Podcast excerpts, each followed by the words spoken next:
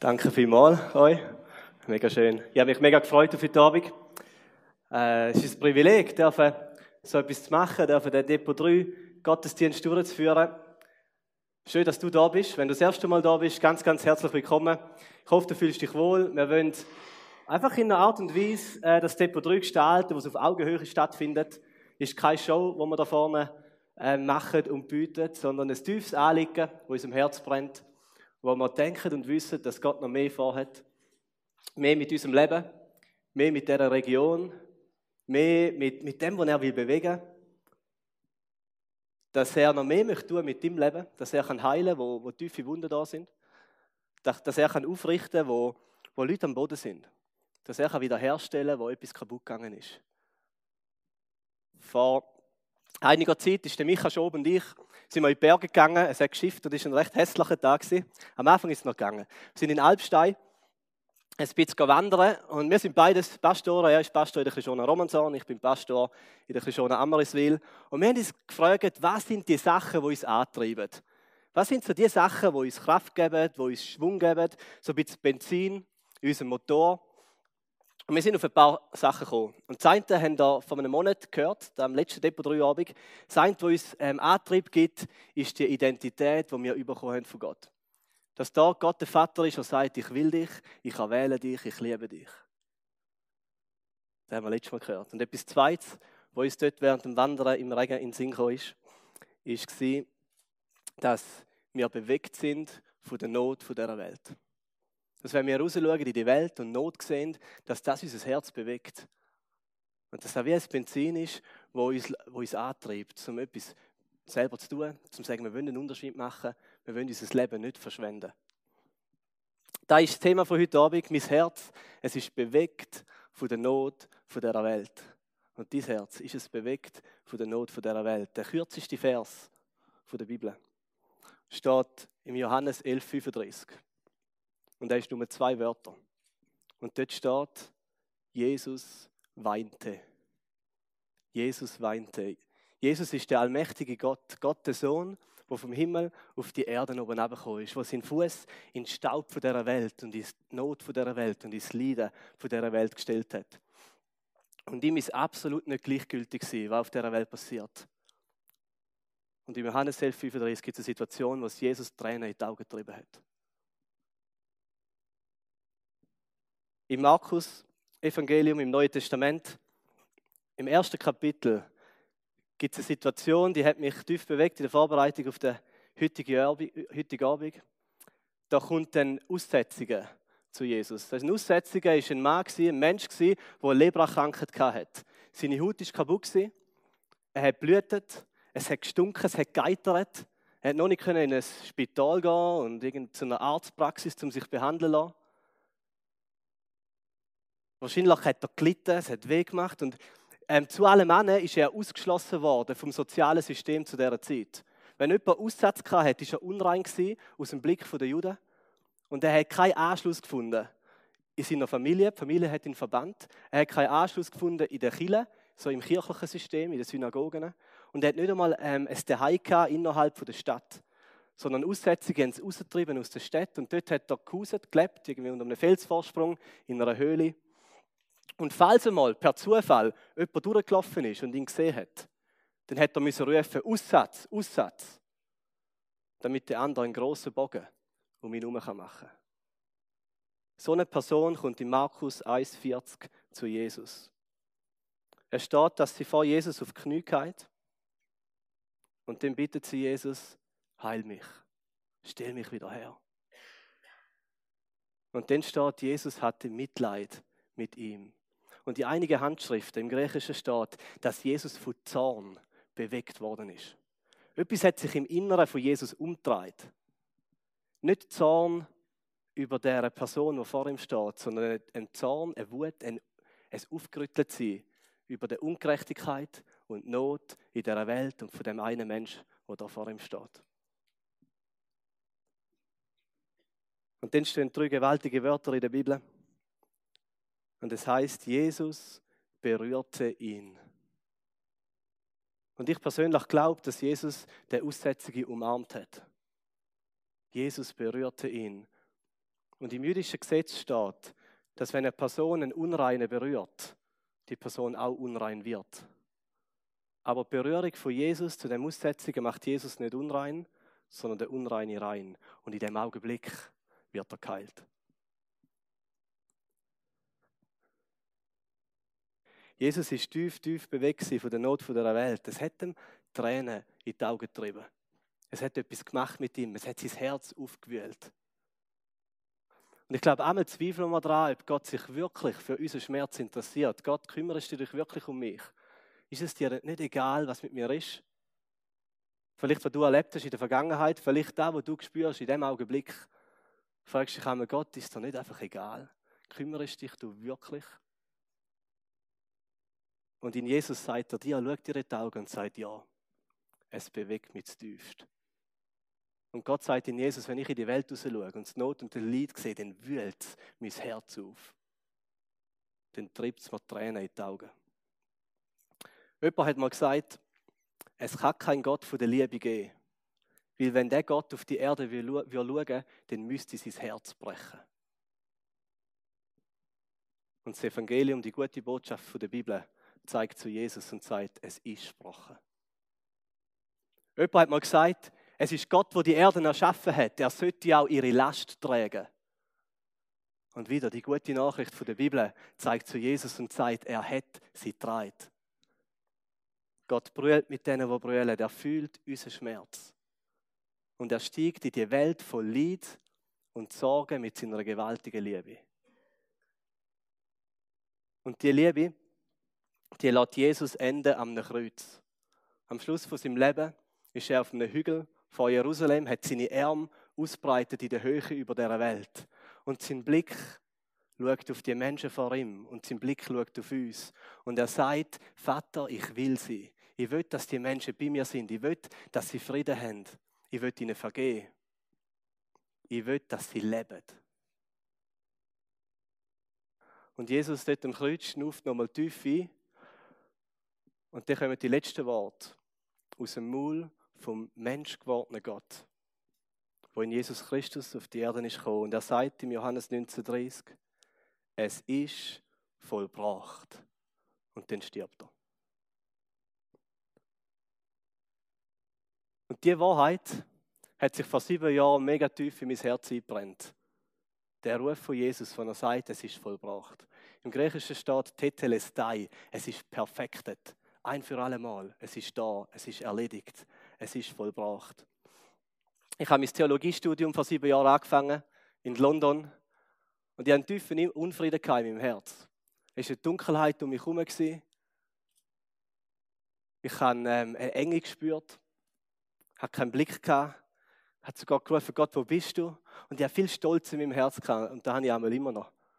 Mein Glauben ist ein ständiges Vergleichen. Wie weit bin ich? Wie gut bin ich? Äh, was erlebe ich mit Gott? Wie stehe ich da im Vergleich mit anderen? Ein ständiges Vergleichen. Jemand hat mir gesagt, weißt du, was mich an den Christen am meisten stört? Es ist, dass sie denken, sie seien besser als andere. glaube, das ist eine der übelsten Krankheiten im Herz vom Mensch, dass er denkt, dass er besser als andere, dass er sich selber höher stellt, dass er sich vergleicht und dann der Stolz hineinkommt, wo man glaubt, man ist besser. Und es führt einem in eine Sackgasse und die Sackgasse habe ich erlebt. Man fährt sich auch selber belügen. Man fährt sich auch übermalen. Du fährst auch ein Doppelleben leben. Eigentlich stimmt es nicht wirklich, aber man gibt sich einigermaßen gut. Man findet ein paar Geschichten doch das tiefste ist ein dunkles Loch und du bist nicht mehr du. Du bist nicht mehr du selber. Du hast Mühe, deine Fehler zu bekennen. Es, es tut mir leid. Kommt ganz, ganz schwierig über deine Lippen. Zu jemandem stehen und sagen, hey, ich habe es eigentlich gemacht, das tut mir mega leid. Macht dir mega Mühe. Denn du musst etwas beweisen. Vor dir selber, vor anderen, vor Gott. Und ich möchte dich heute Abend einladen, die Wort von Jesus, von er sagt, es ist vollbracht, in dein Herz aufzunehmen. Und Gott hilft uns dabei. Gott hilft uns dabei, der Ruf, wenn er sagt, es ist vollbracht, zu hören. Aber ich glaube, er macht es nicht ganz so, wie wir uns vorstellen. Eine kleine Geschichte dazu von dieser Woche. Am Mittwoch dieser Woche hatte ich einen wunderschönen Tag. Und zwar war es mein allerletzter Schweizer Militärtag. Ich durfte mein ganzes Zeug wegwerfen, meine Waffen abgeben und der Rolle hinten an. Und, äh, ich dachte, es geht Stunden. Es ist wirklich nur 10 Minuten gegangen, hat mich mega erstaunt. Ich habe gehört, man müsse Bussen zahlen, wenn man Sachen nicht hat. Muss man alles nicht, man kann es einfach abgeben und es ist gut. Und dort am Mittwoch, Mittwochmittag haben wir ähm, das Mittag gegessen. Wir haben Pizza bestellt beim Lavita. Und ich habe so die feine Pizza genommen, ich glaube Regina heißt sie, mit Spinat und Speck.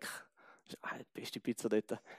Äh, dann habe ich die Pizza gegessen am Mittag. Am Nachmittag war, wie gesagt, die Militärdienstentlassung. Am Abend hatte ich eine Sitzung im Viva. Und dann nach dieser Sitzung komme ich heim und ich schaue in den Spiegel und dann sehe ich Spinat zwischen meinen Zähnen. Und vielleicht kennt ihr das. Spinat hat die Eigenschaft, dass es einfach irgendwie zwischen den Zähnen bleibt. Aber ich habe Militärdienstentlassung, ich habe 100, nein, nicht 100, aber ich habe so viele Leute gesehen. Ich habe die Sitzung am Abend und niemand hat mir gesagt, dass da Spinat zwischen meinen Zähnen klebt. Und vielleicht kennst du das. Also zuerst würde ich mal schauen, ob du, oh nein, ich glaube, es sieht gut aus da. Kennst du das Gefühl, wenn du bei jemandem so einen Fehler entdeckst, zum Beispiel Spinat zwischen den Zähnen oder andere Sachen, und du hast irgendwie Mühe, um die Person darauf anzusprechen. Weil du müsstest ja dann seinen Fehler so rausheben. Oder du müsstest ihm sagen, hey, look, du hast ein Problem. Äh. Doch eigentlich hätte mir da geholfen, wenn da jemand gemacht hätte und mir gesagt hätte, hey, look da, hast Spinat zwischen den Zähnen, schon wäre es erledigt gewesen. Wenn wir die Bibel ehrlich lesen, dann passiert etwas Komisches. Und zwar zeigt sie uns nämlich nicht, wie gut wir doch eigentlich sind, sondern wie schlecht. Sie zeigt uns den Spinat zwischen unseren Zähnen. Und Gott sei Dank macht sie da. Gott sei Dank macht, macht sie da. Wenn ich die Bibel lese, dann werde ich nicht einfach ein bisschen catchlet und tätschlet, ja, Dave, es ist schon gut. Wenn ich die Bibel lese, dann lese ich zum Beispiel Römer 3,23, wo steht, denn alle, ausnahmslos, alle sind schuldig, sind Sünder und haben nichts, gar nichts aufzuweisen, was Gott kann gefallen. Nichts. Nicht dein gute Leben, nicht deine gute Ethik, nicht deine Moralvorstellungen, nicht einmal dein Glaube ist etwas, wo du vor Gott springen und sagen, schau da Gott. Du bist nicht besser als irgendwer. Und wir müssen aus dieser Selbstgerechtigkeit ausbrechen. Und einmal tut es gut, wenn wir mit einem ehrlichen Blick Gottes Wort lesen und mal wieder sehen, wie viel Spinat zwischen unseren Zähnen hängt.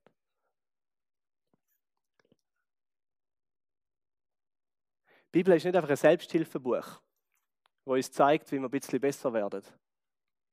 Und wie man langsam wieder das Vertrauen in sich selber kann gewinnen kann. Sie wird erstmal ziemlich das Gegenteil bewirken. Sie wird sich an dir dass du an dir selber verzweifelst. Sie wird dir die Hoffnung nehmen in dich selber, damit du deine Hoffnung, dein Vertrauen und dein Frieden in jemand anderem suchst. Und der andere, der hängt am Kreuz, seine Arme weit ausbreitet über der Welt. Und er brüllt über die Not von dieser Erde und er ruft, es ist vollbracht. Was du nicht auf die Reihe bringst, hat Jesus auf die Reihe gebracht. Wo du scheiterst, dort siegt er. Wo du versagst, dort steht er an deine Stelle und nimmt deinen Platz ein.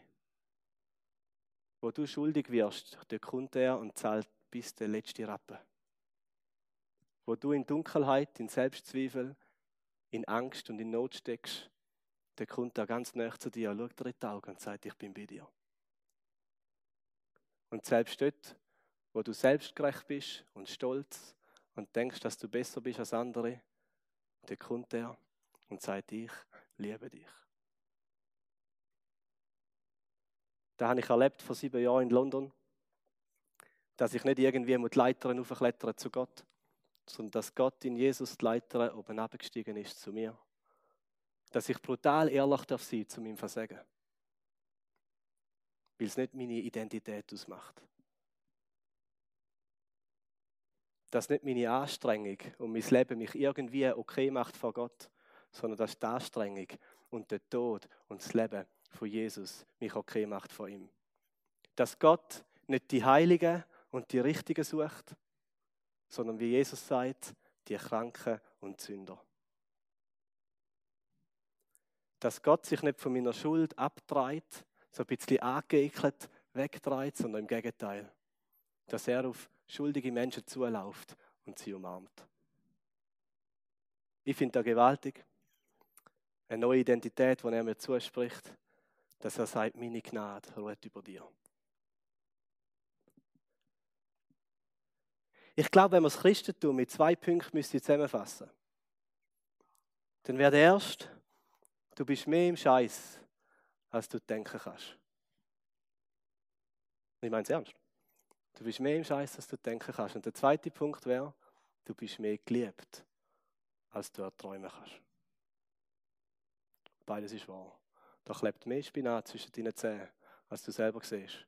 Und einmal ist die Bibel ein guter Spiegel, wo das zeigt.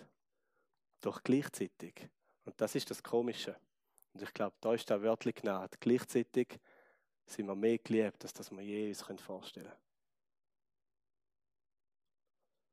Erst wenn wir erleben, wie Jesus uns in unserer Not begegnet, werden wir dazu befähigt, zum anderen Menschen in ihrer Not zu begegnen. Und ich glaube, zu dem ruft er uns, dass wir rausgehen in eine Welt, wo Not da ist, dass wir Menschen anschauen, wo Schmerz da ist und dass wir Hoffnung sprechen in die Welt. Und wenn ihr dafür führen kommen, wir gehen nachher in den zweiten Lobpreisblock. Ich möchte dich fragen, kennst du Jesus als der, der deiner Not begegnet? Hast du ihn erlebt so, dass er absteigt zu dir auf Augenhöhe kommt, dir in die Augen schaut und sagt, ich möchte dich heilen. Ich will. Ich will dich aufrichten. Ich will die Wunden verbinden. Ich will neue Hoffnung zusprechen. Kennst du ihn so? Wenn nicht, dann möchte ich dich einladen, heute Abend, um ihn so kennenzulernen. Seine Einladung ist da. Er sagt, ich komme ganz, ganz näher zu dir, ich habe es bewiesen. Ich bin vom Himmel auf die Erde gekommen, ich bin gestorben am Kreuz für dich. Und ich wünsche mir, dass wir als Kirche hier in der Region und als Depot 3 Menschen dürfen sein, die tief fühlen, was Gott fühlt. Dass einmal auch unser Herrn von Zorn aufgewühlt ist über die Ungerechtigkeit und die Not dieser Welt. Dass wir einzelne Menschen in die Augen schauen und tief mitfühlen, dass uns einmal Tränen in die Augen treibt. Vielleicht klopft dein Herz. Vielleicht musst du heute Abend mit jemandem reden. Vielleicht muss mal, es, es tut mir leid über deine Lippen. Vielleicht musst du sagen, ich ergreife neu den Gott von der Gnade, wo in Jesus auf meine Augenhöhe ist gekommen. Vielleicht hat Gott dich etwas erleben lassen, wo du irgendwie merkst, das muss ich teilen mit anderen. Dann gibt es auch die Möglichkeit, in dem zweiten Lobpreisblock, zum dafür zu kommen, in die erste Reihe, kurz mit mir reden. Und es wäre mega lesen, wenn wir uns gegenseitig auch ermutigen könnten. Gibt es etwas, wo du denkst, für das würde ich gerne beten, da für uns alle, dann komm auch dafür. Wir wollen so Anteil haben an unserem Leben da, miteinander. Ich möchte gerne beten zum Schluss. Ich möchte dich einladen, zum den Schritt, nicht den Schritt auf Jesus zugehen, aber erleben und spüren und glauben, wie Jesus einen Schritt auf dich zukommt. Danke, Jesus, dass du da bist. Und Herr, es begeistert mich, dass da ein Gott ist, der so tief fühlt, wo, wo es Tränen in die Augen treibt. Und Gott, du kennst den Schmerz, der in dem Raum allein ist. Du kennst die Not, die da in Ammerswil und in der Umgebung ist. Und danke ist es dir nicht egal. Danke, Jesus, dass dir so nicht egal ist, dass du in Staub, in Dreck, in die Not von dieser Welt abgestiegen bist. Danke, dass du Unreine umarmst. Danke, dass du Sünder küssest. Danke, dass du für die Kranken und für die Gefallenen und für die Unwürdigen gekommen bist und ihnen Würde schenkst, sie wiederherstellst. Danke, dass du gekommen bist für uns. Und Jesus, ich bitte dort, wo wir stolz sind, dort, wo wir denken, wir sind besser als andere, dass du uns zur Buße führst, Herr, auf unsere Knie, dass wir sagen, wir wollen das nicht.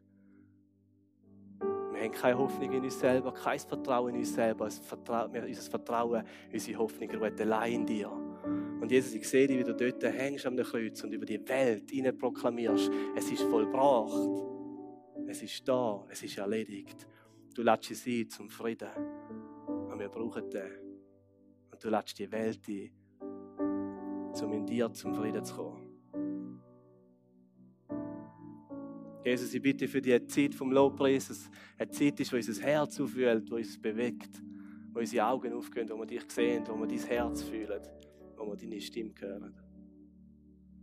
Danke, dass du da bist. Amen.